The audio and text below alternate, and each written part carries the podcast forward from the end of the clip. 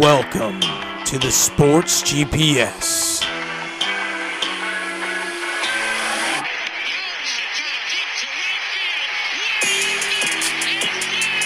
With your hosts, Parker White and CJ Holly. Welcome back to the Sports GPS Season 4, Episode 8. Parker, what is on the itinerary this evening? We are starting off in the nation's capital as the Washington Commanders were sold today. Absolutely. And then we doing a these colors don't run. It's a little different. Like it's kind of, you know, you know, did did I pick them initially, but we'll get into it when Yeah. we get there. And then CJ's got a a, a nice tirade about umpires. Yeah, I'm going to go with a stay in your lane on how umpires are terrible. Absolutely. And then we're ending on the MLB trade deadline. Yeah, which it's is fast approaching. Yeah, it's right around the corner. We got 11 days. All that and more on this episode of the Sports GPS. Let's get into it.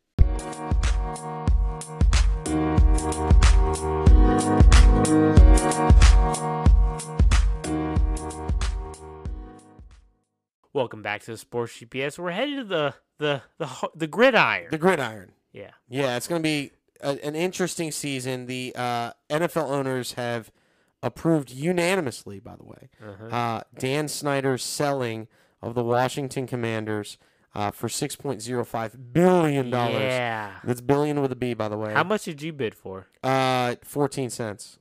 I, I had it. I had it in escrow and Uh-huh. everything. Like it was there. Yeah, I was like, Dan, I'll take it for 14 cents. Yeah. Um, and he said no. Uh, but uh, some cat named Josh Harris. I went to high school with a Josh Harris. I don't think it's the same. you don't Josh think it's the same guy? Don't think it's the same guy. Um, and uh, uh, and Magic Johnson have have bought. The, they're the two big guys of this entire like team Yeah. trust thing that bought it for 6.05 billion. Um, and of course, I sit here and I'm like, yeah, it's cool. Like that's a lot of cash.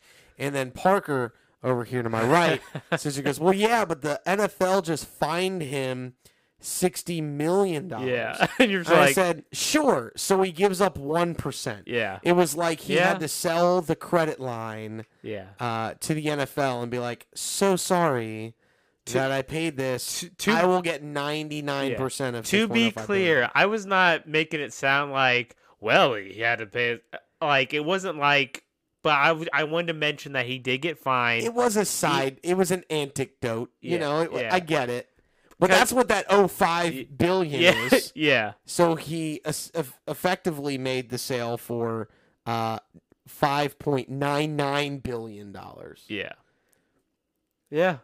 I so mean, Saudi. He, he made out pretty good yeah, well, I for mean, for a. T- I mean, and it's a bad franchise, by the way. and he's he's he was not a good owner. No, he was. And then when you dig into like the investigation, not a great person. no, he's not.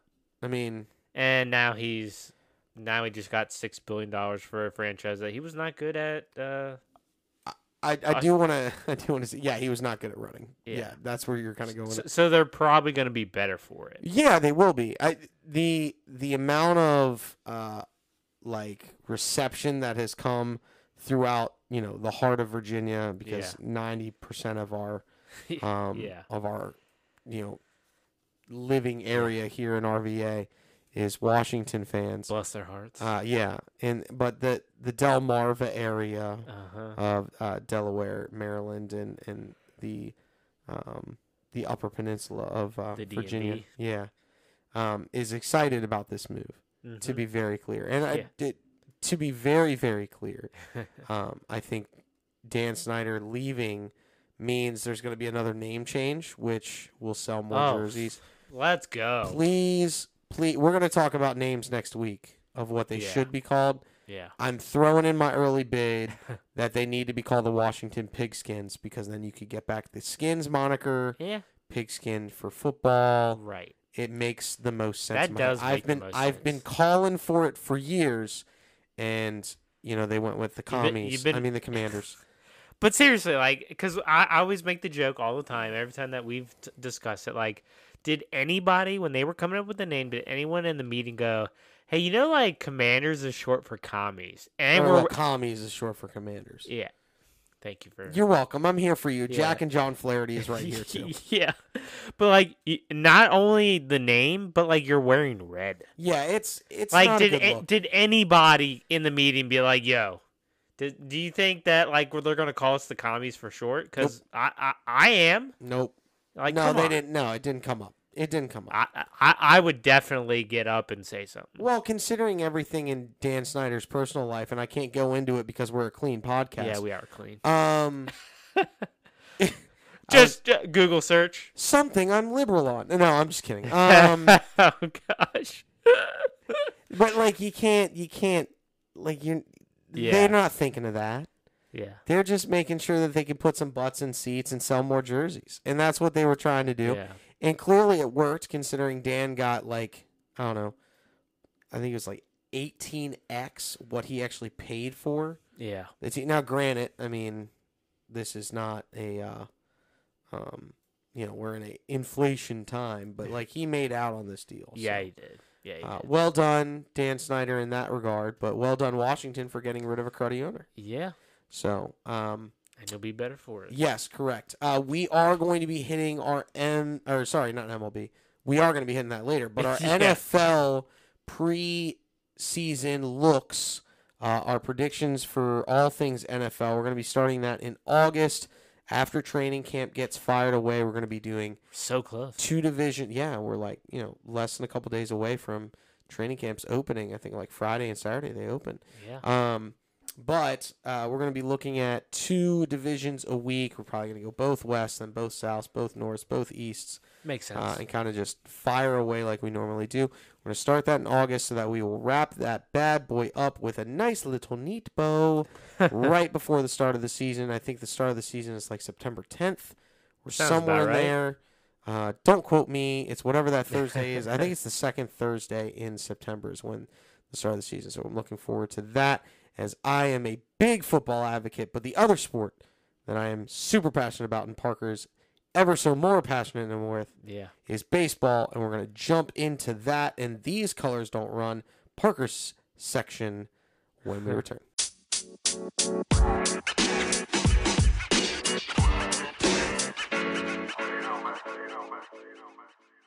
Welcome back. Getting right into uh, these colors don't run. Uh, Parker has been all over the map as far as the NL Central. I just choose not to care about the NL Yeah. Central. That's fair. Honestly, I should have done bad that. of a division. I should have done that. But uh, Parker's a little upset because in our eliminator picks, he picked Cincinnati out of the break Yeah. versus Milwaukee, and Milwaukee swept him. To be clear, we have to figure out what's going to happen with this reverse sweep. Like, does it remove a sweep from his sweep totals? Hmm. Currently, we have not done that. Yeah. However, that might be a Twitter poll, ladies and gentlemen. So look out for it. Should the reverse sweep count as a negative to his sweep total? You let us know. But Alright. Milwaukee did sweep his Reds that he picked. It's not his Reds, but the red his yeah. pick, yeah, my the pick. Cincinnati Reds. Um, you know, uh, Parker, state your case. Okay, so when we brought these colors don't run, it was who who we picked at the beginning of the season, Yep. and do we still believe in them? So I did the White Sox. Uh, I'm a little shaky now that it's been weeks later. So my NL Central pick was the St. Louis Cardinals. They Mm-hmm. were the, they were everybody's pick, not not CJ's, but the majority of people. Yeah, They're in last pay, place. My colors they're running all over the paper. all over the place. I, and I'm not afraid to admit that. So it's like, okay, who do I think? I like the Reds. They're a fun watch. What about the Milwaukee Brewers? Nobody wants to talk about them. So they they swept the Reds, as CJ stated. They had the third best record in the National League since 2018. That's huge. You know what that says? They're consistent. Every year they're in the mix in the playoffs and not necessarily World Series picks, but they're in the mix. The biggest reason why I really believe in the Brewers and I'm I think they're going to win the NL Central. I'm going to say that right now. The biggest reason Christian Yelich is he the is he the MVP he once was? No, but he's better than what he's been the last couple years. He's the ninth best on base percentage in the National League at 378. His slash line 287, 376, 480. That's an 856 OPS. He's got 14 dingers, 54 stakes, 21 stolen bases. Didn't know he was that good of a stolen base threat. The big, the the big, big bags definitely helps. Yeah, it helps. But the key to his turnaround, he went from leg kick to toe tap. That is huge. So like we we can admit right now, both of us can admit right now, Milwaukee they're not a great offensive team. Like no one's gonna sit. I mean, it's it's Yelich, Rowdy Tellez, your boy, Yeah, Willie, he's hurt right now. yeah, Willie Adames. Like he's a solid player, And but like Contreras. and Contreras, right? Who they got from my Braves? Yeah, and I mean they've got now they took two or three from my Phillies. Um, yeah, there's some controversy in that, but I digress. Excuse me. Um, but they're they're a solid team that pitches really well, and that's the other Yeah. piece of this. They have the fourth best ERA in the National League at 3.98. They have the best opponent's batting average in the National League at 237. I mean, really, they can't hit, but people aren't hitting against them. Uh, their rotation led by Corbin Burnes, their bullpen led by Devin Williams. Top tier both sides, and it carries this squad all over the yard. I mean, the the time the Phillies score, like if if they can prevent people from scoring, like today, for example, Corbin Burnes throws eight shutout innings of only two hit ball. Yeah, And like that's impressive. They struck out the Phillies 13 times. Now, but that's the Phillies. Like that's yeah, they are feast and famine by the bat, and they they got stung last night and today, obviously, because they didn't have like anybody in scoring position.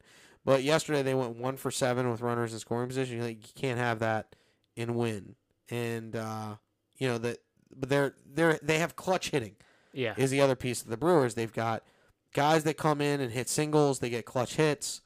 Uh, they went three of eight last night, and uh, I, I think they had Christian Yelich had a homer today. Uh, to your point, um, he went three for four today. By the way, with that homer and a walk. So like, they they know how to score at opportune times, and their pitching holds opponents to you know again less than four runs a game yeah. and that's a that's a recipe for success and that's that's what Milwaukee's done even back through 2018 now granted they had some better hitting times maybe with a little bit of juicing Yeah. uh, you know the, Yeah. the Ryan Braun era shall we say Right. um but yeah I mean Milwaukee great team Like you need to score to win games. We Mhm. know that. right But you win big with pitching and defense, which Milwaukee does. especially in the playoffs I, Yeah. Now, granted, I, I don't think Milwaukee made the playoffs last year. Um, it was yeah, it was the think they did. Padres, it was the Mets, it was the Phillies Yeah. behind your Braves, and the Cardinals won the the Cardinals division, won yeah. the division, and But they're always they're always there. yeah, they're always Like you're mix. like you're not gonna be like, oh the the the Brewers lost ninety games this year. No, they didn't. Yeah. Like they're always, you know, eighty five ish wins a year, if not a little bit better. Like and it and it helps when you have Corbin Burnes, an NL Cy Young contender, Brandon Woodruff, uh, fastball Freddie Peralta. Like they and like Devin Williams, he might be better than Josh Hader yeah, it's just crazy to think about, but because yeah, his changeup is nasty. yeah, Brewers were one game out of the wild card last year. Just throw that one out there. In 2022, and then in 21, uh, let's see here. They were they won the division in 21. Yeah. They won the Central in 21 by by a by five games too. They went Yeah. 95 and 67. Um, they were good in good in 21. Let's look at 20. Pull up 20 here. Uh, they were they were weak in 20 in the COVID year. Yeah. It was weak, but I mean, you know, but whatever. that's It was COVID but year. that's that's not even a full season. right. you know? Uh, they made the wild card in uh, 19 after losing to the Cardinals, and they were only finished two games out in the wild card there. Or, yeah, they were they were one two games out in the Central, and then they they they got second in the wild card. So that was when the Nationals won the World Series. Yeah. Boy, that feels like a long time ago. It do, it do. but yeah, I, but that's the thing. Yeah, the- as as your point, they they're always in the mix. They're always there. They either just miss or just get in. and, and- especially like because the Central is weak, I think it's getting I think it's getting better. Like the Reds, as as we mentioned, I think the Cubs will figure it. I'm not saying I don't think they're going to win the division this year, but I think they're going they're they're starting to trend in the right direction. They'll be better. I don't think the Cardinals are this bad. Like you're a last place team, Also two and eight in their last ten. Yeah. Oh no, they're eight and two in their last ten. Sorry, they're on a five game winning streak. and like Pi- Pirates are that bad. and like Pittsburgh, like we always make jokes about them. They they started off, they had a good start to the year, but they're they're definitely fading. Mm. But like I, I think they have some potential down the road. But like I, I I just think this year because the division is so wide open, give me the team that's always in the mix, consistently a winner. Give me the Brewers. Yeah, I, I will say the Cubs are still the only team to have a positive run differential. Yeah, that's Just throwing that out. I get it, man.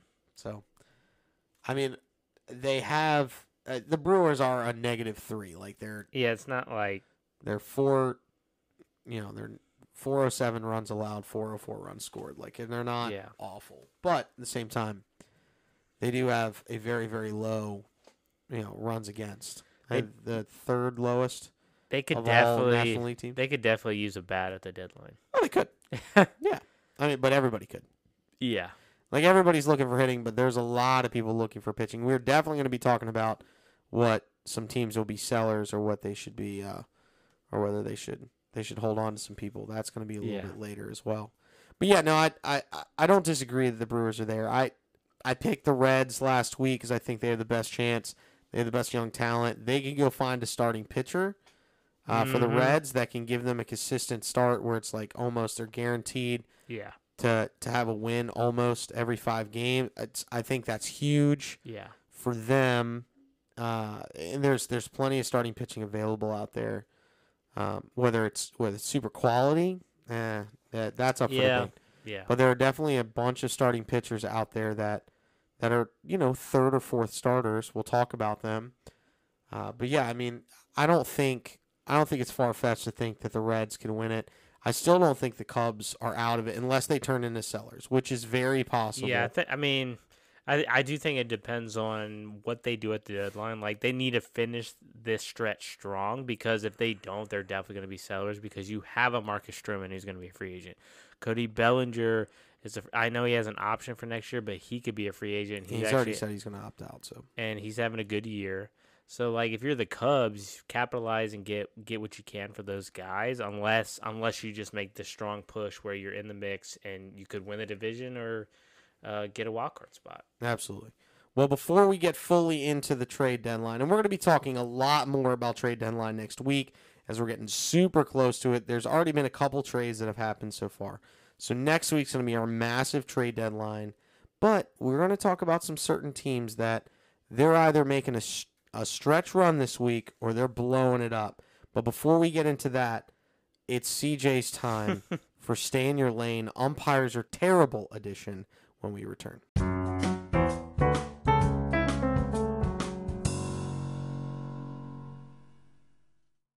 Welcome back to the Sports GPS. CJ is getting a little bit stay in your lane. We both love baseball, but there's one thing about it that we are tired of. CJ, explain. Yeah, terrible umpires. And now let me let me be very clear. they have a very very tough job and I understand. And the the Yeah. pitch clock added, they have to pay attention to the pitch clock, make sure the pitcher moves. There's a lot more on their plate this year and I think it's negatively impacting. However, we've been talking about how bad balls and strikes are for a while. Mm-hmm. And you know what? To tell you the truth, for the most part of my watching pleasure this year, it hasn't been as to the forefront until I watched the three game set between the Padres and Phillies coming out of the All Star break at Citizens Bank this past weekend. The balls and strikes were atrocious. And when I say atrocious, I mean atrocious. Yeah. The best of the four was the Friday night umpire, Dan uh, Dan Bel- uh, Bellino. yeah. I want to say that's his name. In game one, Yeah. he had a 95.7% accuracy on called balls and strikes. And I get to say that's the best of the bunch. Now, granted, 95.7, you're like, well, CJ, that's an A. Correct. yeah. But, like, shouldn't we strive for excellence? Shouldn't we strive for better? Yeah. And to tell you the truth, this is Dan Bellino's one of his best games. It's actually his third best balls and strikes called game all year was a 95.3. The man averages 93 and change, but I digress. Again, I stated that was the best of the bunch.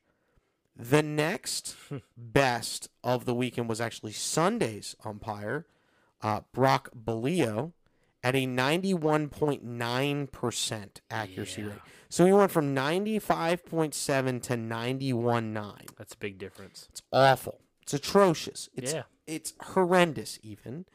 And then the double header quality of Phil Cuzzi and Shane Livensparger at a 91 and 90% What a name. accuracy um yeah, respectively there. So uh, Phil Cuzzi had 91 and then Livensparger had a 90. It was the worst display of umpiring I have ever witnessed. I had to question whether Angel Hernandez was behind the dish and whether uh, Kyle Schwarber was going to blow up again.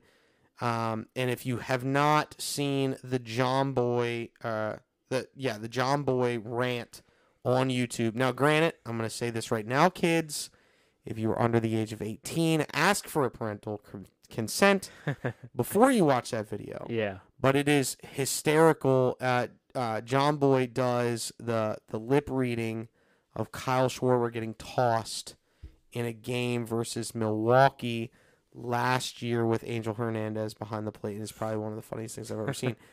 but like, it also took me down to a deep dive on umpires. Now, now all this all this data that I have mentioned is courtesy of umpirescorecards.com. I want to give them their love ump scorecards it's actually umpscorecards.com is where you have to go Mhm. so ump and then scorecards.com and you can like they've got it all and they they do this free of charge um, you can donate to them i highly um, suggest that is you know and that's my pitch i have donated to them Yeah. it's been a couple of bucks but still a couple Hey. bucks goes a long way if everybody does it Absolutely. even all 25 of you listening to this podcast right now um, but yeah, it is it is it is bad. So I'm going to pull up the accuracy of all umpires. Now, granted, I am going to filter this data by umpires that only that have at least umped 9 games this year, which means they have been behind the dish for uh, at least 9 times. If they if they haven't been behind the dish for 9 times,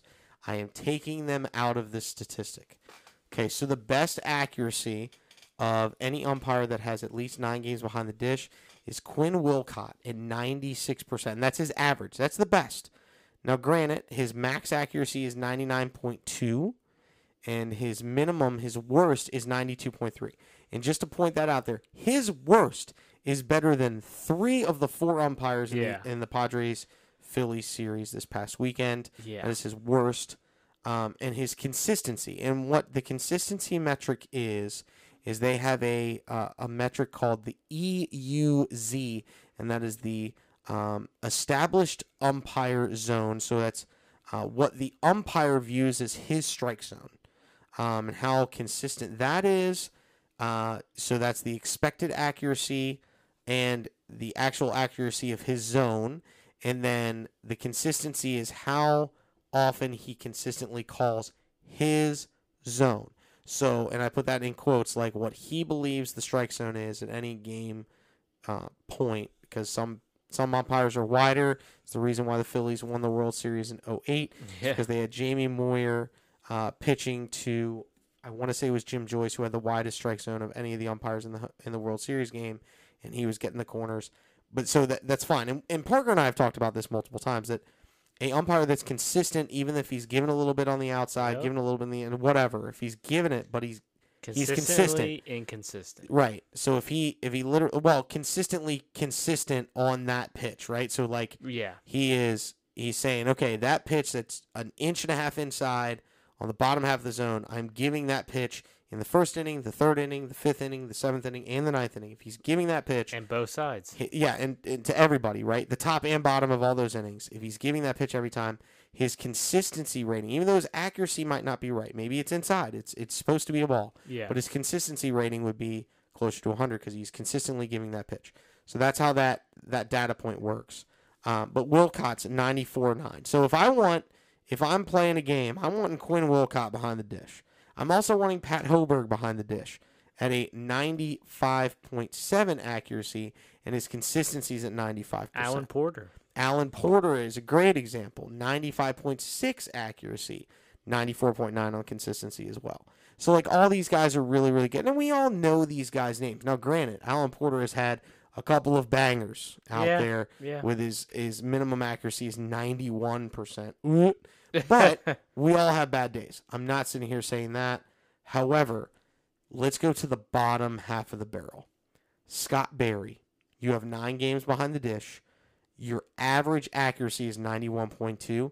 Your minimum accuracy is 88.9, and your max is 95.2, which means more often than not, you're closer to that minimum accuracy than you are that max, and your average consistency is under 93%. This is a problem. Get him out. Hunter Wendelstadt, oh awful. yeah. Charlie Ramos, terrible. Um, let's look at some bad. Dan Iassogna, 93% accuracy and 92.8% I honestly average didn't consistency. think. I thought he would be better. Dude, his his minimum accuracy was 90 or sorry, 87.8. His best game is a 96.6. Yeah, I mean, like I'm not, I'm not disagreeing with you, but like the name, I know who that is. I'm just like, I didn't Right. know he was that bad. CB Buckner. Buckner. Buckner. Yeah. Yeah, and and then you know, I mean, like then you have Vic Carapazza, middle of the pack. Uh, the Shane Livensparger apparently um, has had a worse game, but he's also had a he's also had a better game. He's I mean he's Yeah. been ninety seven three, so he's all over the place. Um, Jim Wolf, there's another name that like I'm I'm hitting all these guys. Lance Barrett, for example. Mhm. There are guys that have been down in the back, like Chad Fairchild. Like these are all names that I'm like I've seen these names before. Yeah. Now and again, um, the these umpires. I, the reason why I'm hitting them hard is because you're getting paid to be correct. Right.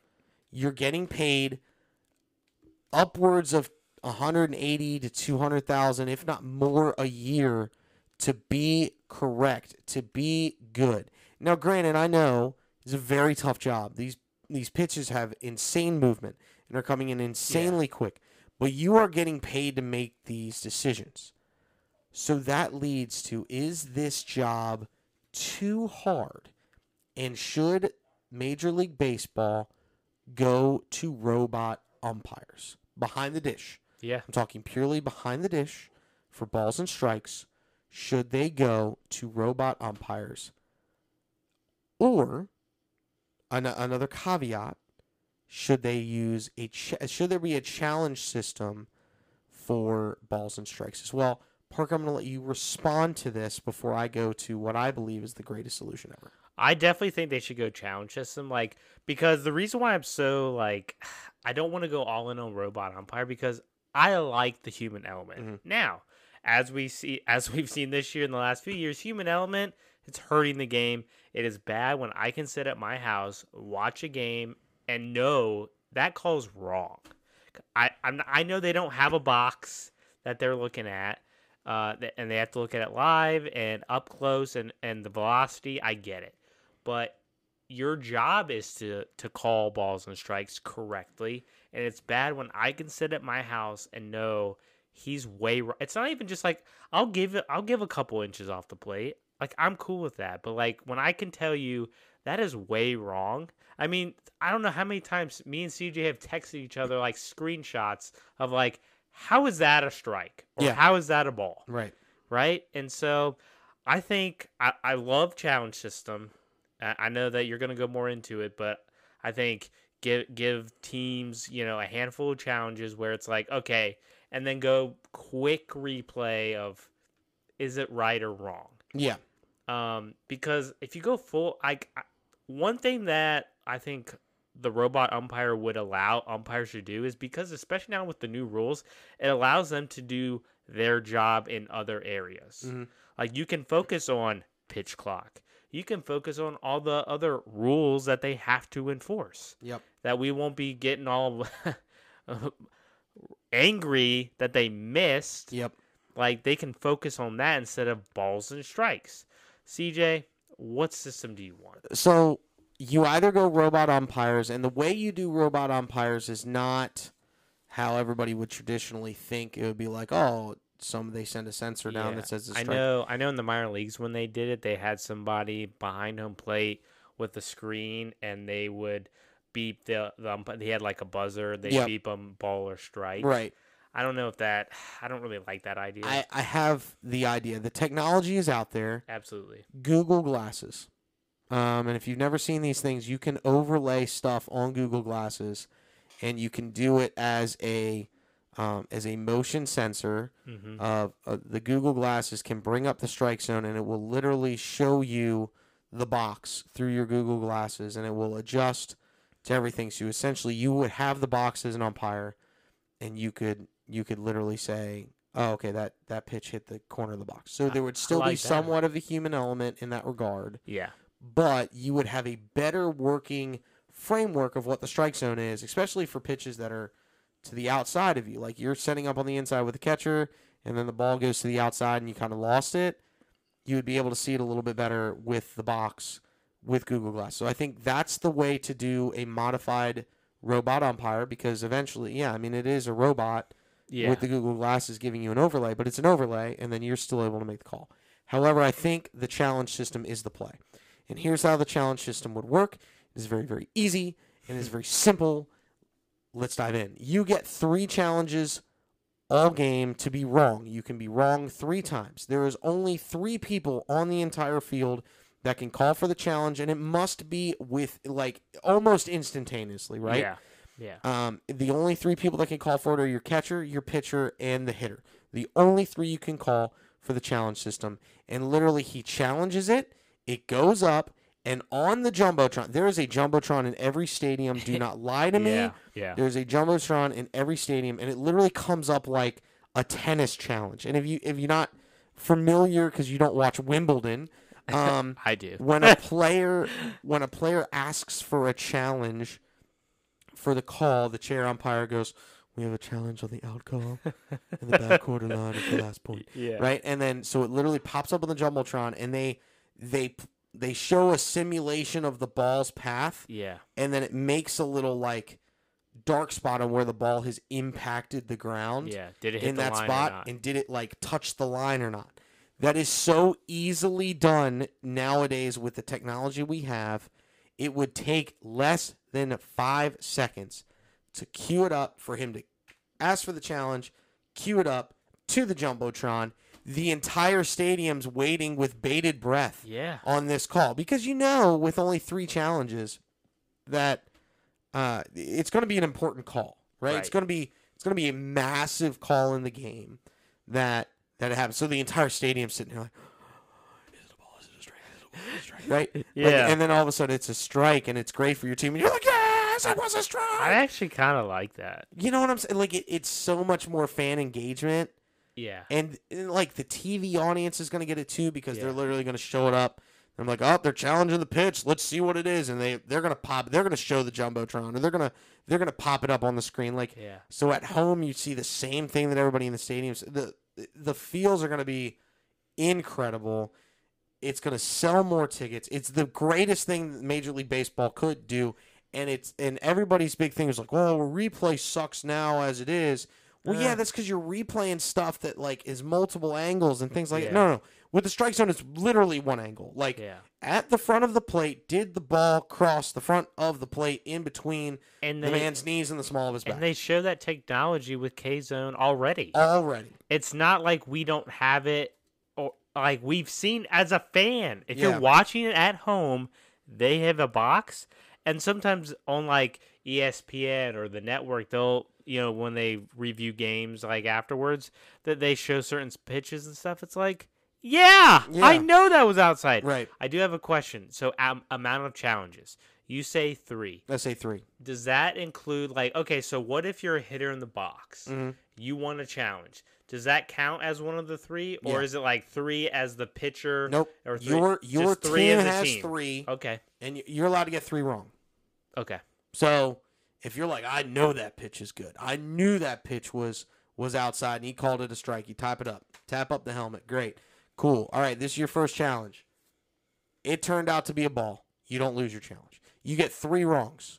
But again, it only takes five seconds. So, yeah and then that would also hold the umpires who are making two hundred thousand dollars a year Yeah. accountable for being better. So you don't have the Brock Ballou, the the Phil Cuzzi, and the Shane uh, Livensparger, Yeah. Sparger, whatever the heck this cat's last name. you don't have them having these terrible games with eighty seven percent strike Yeah. uh, call ratings in, in you know whatever. Like, Like- that's how bad it was. like 95% should be your lowest. yeah, well, I, again, I'll give the human element. Maybe maybe your lowest is 93, 92. 92. But like, let's Yeah. go over some of the minimums. Uh, Emil Jimenez had a 84.4 minimum accuracy. Yeah. Uh, Ramon De Jesus had a 85.6. Those are B's, ladies and gentlemen. Hunter Wendelstedt. 87.3. 87.3. And I think this is the game that you pulled up Oh yeah, the That- Dodgers Yankees. that he had a 67% yeah, strike call rate. yeah, He called like out of the 53 strike calls that he basically had, two thirds. he had 17 strike calls that were actually balls. like that. Ca- 17. like I'll give you three or five. Seventeen. 17 out of 53 possible strike calls he had wrong. Yeah.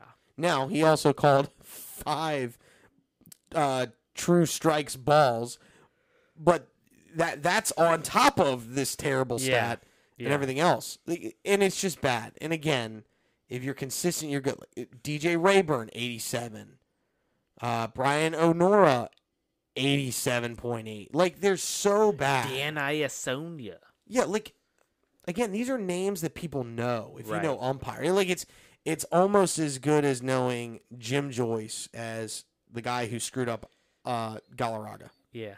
Like you know it. I will say this, and one thing that I wish that like players, especially offensive players, understood, like back in the back in the day, like like players in the box, they knew okay, this guy is behind the plate, Yep. high strike zone today, or he's giving him he's giving him outside. Yep. Like like players knew this umpire, this is this is what this cat's gonna call.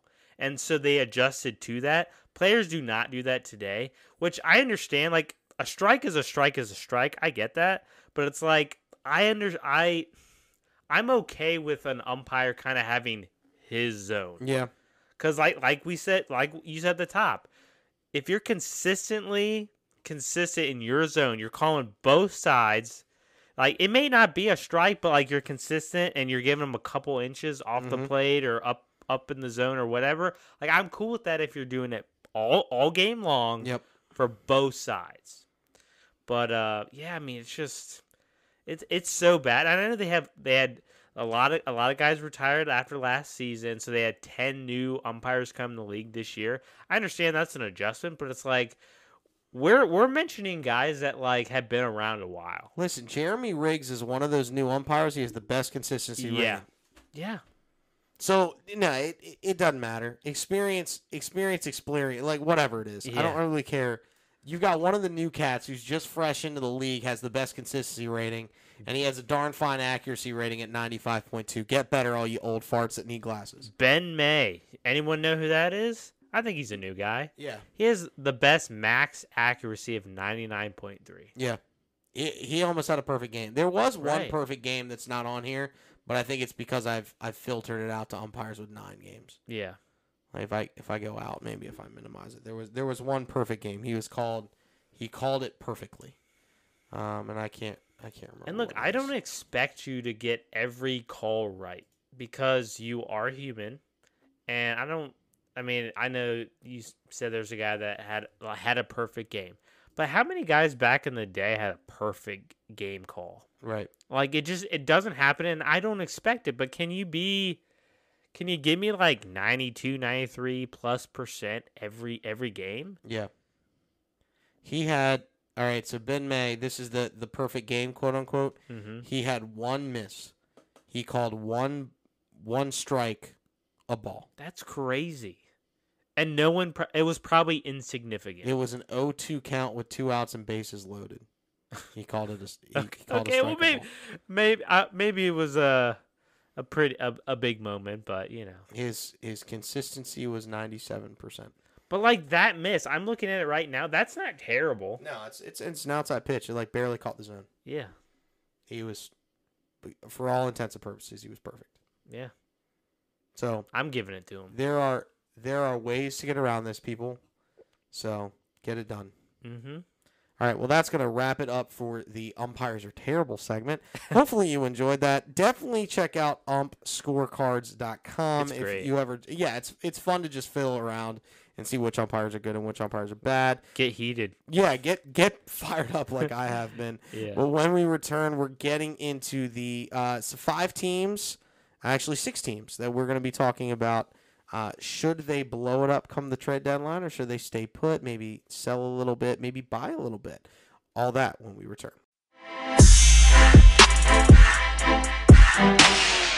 Welcome back. Getting into our final segment of the night. Uh, what certain teams should do at the deadline, starring Parker White. Thanks, CJ.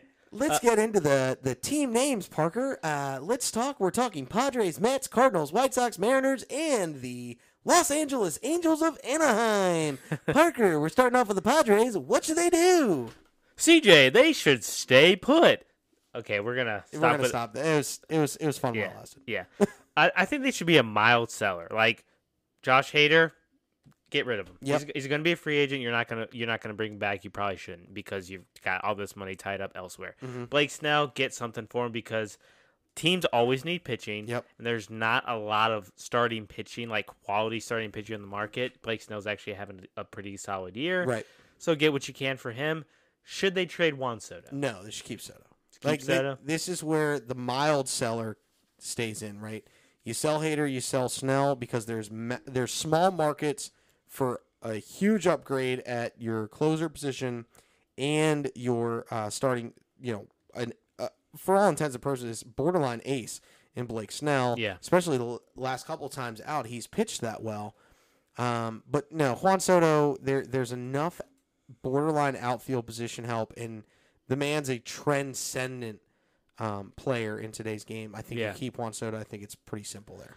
All right, the New York Mets blow it up. Blow it up. It- You, I, and it's not even just like, oh, just get rid of everybody. They need to get younger. Mhm. So one of the things you got to trade one of Scher- Scherzer Verlander. they are one and two, by the way, in AAV this year, getting paid. Yeah.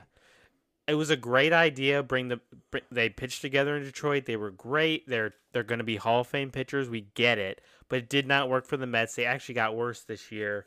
Like their pitching is not better, which is kind of weird. When you have Scherzer and Verlander, Mhm. they need to get younger um, because they they they got veterans all over the place, and it's not working. And their the division is pretty stacked. So get younger. And they've got value, even though they haven't pitched well this year. But get them on a contender, Yeah. especially Scherzer. Well, I mean, tell you tell you the truth, both of them when they when they get onto a contender Yeah, situation, big they, game. Like big- I'm cool. They're with them. they're big game pitchers, both of them. So one, maybe even both. Uh, truth be told, but definitely one of them get rid of. Yeah, Cardinals full send. sell. They they need to trade Arenado, trade Goldschmidt. Well, I don't even think they have to trade those. One no, the, I think they do. I think they do. you think they do? You have to sell. You have to sell Arenado. Goldschmidt, maybe you keep him. He is a former MVP. Sells tickets. Go there. I know Arenado does the same thing. You have to send. You have to send one of them. But the biggest thing they have to they got they have to get rid of the logjam in the outfield. They Mhm. have too many young outfielders. You have Tyler O'Neill, get him out of town. Um, and now I'm drawing a blank on guys, but I mean, they have a lot of like really good young talent, Mhm. and they they they need they need pitching. Like their biggest issue this year is they don't have like Jack Flaherty. We don't know what he is anymore. They need to get rid of him. Yeah. Montgomery, he was good last year, but hasn't really brought it this year. Teams need starting pitching. You can get a lot for them, even if they're not having great years. The Cardinals, they need to sell. For some reason, their last place team, I think Oli Marmol, their manager, I think he's going to get canned at, at the end of the season. But yeah, the, the Cardinals, they need to sell for sure. Yeah, I think it's just Tyler O'Neill is the only like viable trade piece from the outfield. But like, I, what Brendan, Brendan Donovan is a utility guy. I think you keep him, but Yeah. like, um, definitely Tyler O'Neill. They need to get rid of him. I mean, they benched him. Oli Marmol benched him earlier in the year because they had a like a little a little a scuff. A I- they, scuff. They could, yeah. Paul DeJong, the shortstop there, they could they could sell Yeah. him very easily as well. Yeah. you definitely need some shortstop help, especially down the stretch. So they did the same thing with Edmundo Sosa last year. The you know the very uh, good, sure fielding Yeah. uh, guy. They they sold him and, and flipped him, and you know it worked out for the Phillies. I'll take him. Uh, the Chicago White Sox. Sell. Yeah, Giolito, he's going to be a free agent. Get rid of him. El- Eloy Jimenez, the talent's always been there, but he can't stay on the field. So get what you can for him. The basically the only one that's not named, the only ones that aren't named Luis Robert and Dylan Cease, you should get rid of. yeah. I mean, the Like relievers- Grandal. Yeah, Joe Kelly, uh, Keynan Middle, uh, Middleton, uh, Reynaldo Lopez, all three of those relievers, they they can Yeah. get some high dollar as well. Probably a couple blue chip prospects uh, for each of them. So yeah, I mean, sell, sell, sell, baby. It's it's drill, drill, drill, but sell, sell, sell. Yeah. Uh, let's go to the Seattle Mariners. They got to trade veteran pieces like Teoscar Hernandez, AJ Pollock, Kolten Wong, Eu- Eugenio Suarez. Mhm. Those guys should not be Mariners after the trade deadline. For whatever, I don't look. I like the Mariners, but like it, it, it hasn't come together. No, But they have a good young core like J Rod and your rotation with George Kirby, Luis Castillo. Like they have pieces, but for what these veterans aren't helping them, and they need to get rid of them. yeah, and they got to give playing times to some young guys and and try to see what they've got for next year, and then make moves off of that. And a couple of these guys are playing on one year deals anyway, so it just makes sense. Uh, the biggest question we have, and this is the final question of the night, is the Los Angeles Angels of Anaheim. What do they do with Shohei Ohtani? Trade them. Yeah, I, I'm I'm in that as well. I he's in the final year of his contract. You never know where he's coming, whether he was going to re-sign with you, regardless of whether he's staying in LA or whether you trade him from LA. But you can get the Kings ransom Oh yeah, for Ohtani right now. and I think Baltimore should be a team they they get to. Absolutely. I, they've got the big farm system. I, there is a package out there that the Phillies should offer them. Painter, but now that he's going for Tommy, Tommy John, John, maybe yeah. not. Uh, but like uh, Crawford and a couple other like top 15 prospects. I'm like, nah, it's, it's, it's too much. I don't think. I, like Ohtani's worth it. Don't get me wrong, but I don't think you mortgage that much of the future. Right, And they're gonna want some, you know, some somewhat proven commodities as well. right. But they're four and a half back in the wild card with two teams ahead of them for the final spot. So it's literally the top three, then two teams, then them. And then they're nine games back of the Rangers for the division. One of those teams that they would have to jump in the wild card, they have to jump in the division as well in the Houston Astros. Yeah, Like I don't think they're coming back. I know they're above 500, but it just it doesn't make sense If- for me in the if head. Mike Trout was healthy, I might have a different take. I believe so as well. but since he might be back, what September? Yeah. Um, yeah, you just you have to be honest with yourself. I think the Angels are having a decent year, Mhm. but like Ohtani, of course Ohtani, and I think he'll be okay. But like Ohtani's dealing with a blister right now, so he's not really pitching, but he's a big time offensive player. He's definitely a front runner for MVP. Yeah. But you got to get what you can for him because you can't guarantee that you're going to re-sign him. Exactly. And he, you still can re-sign him if you do trade him and get pieces. Now he's more apt to come back to you. Right. So it makes the most sense to trade him because you're not getting anything done this season and he could still come back to you. So that's the reason why you hold on to him. Uh, Twitter poll that's going to be going out. Uh, should LA trade Ohtani? Yes, no, uh, don't know, whatever you Yeah. feel. Let us know. Uh, it's going to be on all of our socials at the Sports GPS, Twitter, Instagram, um, TikTok. TikTok, you name it, it's there. At the Sports GPS, let us know what we're doing. Anything that you want to tell us on how we can improve the show, how we can make it better for you. That's what we're all about here. Absolutely. Inclusive love. You let us know, our faithful listeners, on what we can do to make it better.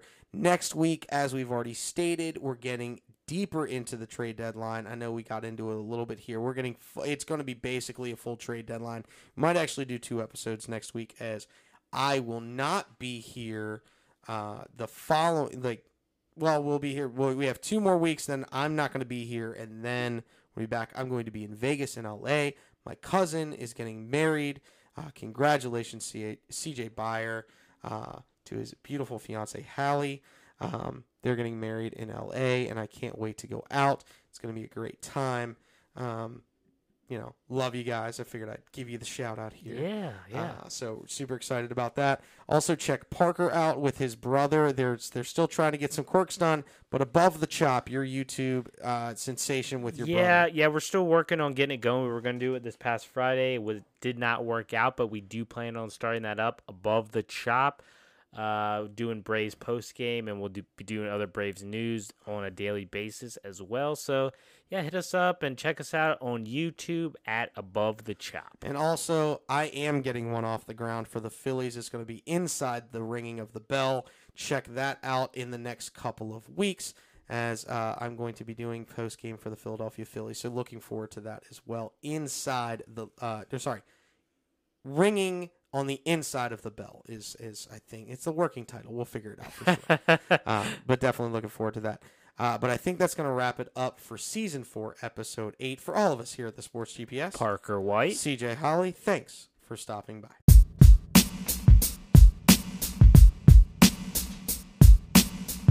Oh, thank you.